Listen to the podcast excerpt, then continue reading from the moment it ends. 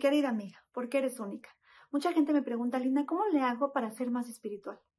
Queridas amigas, visualicen su mente y su neshama, su alma, como un recipiente. Imaginen que es un vaso.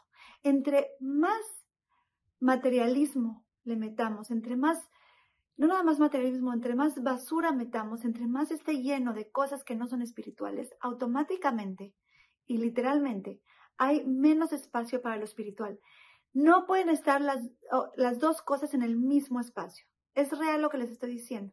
Entonces, si mi meta es ser alguien más espiritual, automáticamente tengo que bajar la otra parte porque no caben las dos en el mismo espacio. Entonces tengo que darle más espacio a la espiritual si es que quiero ser una persona más espiritual.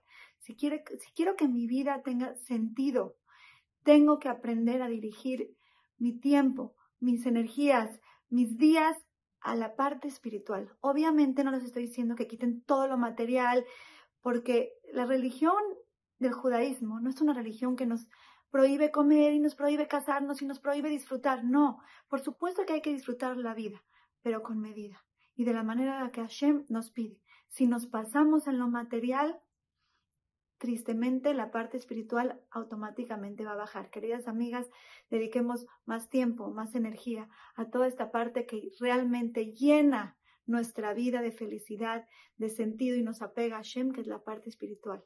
¿Cómo? Dándole más tiempo al, rezo, dándole más tiempo a hablar con Hashem, más tiempo al Gesed, más tiempo a estudiar Torah, más tiempo a leer.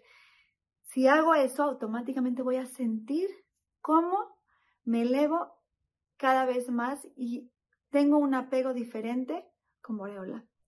Las quiero mucho y les mando un beso.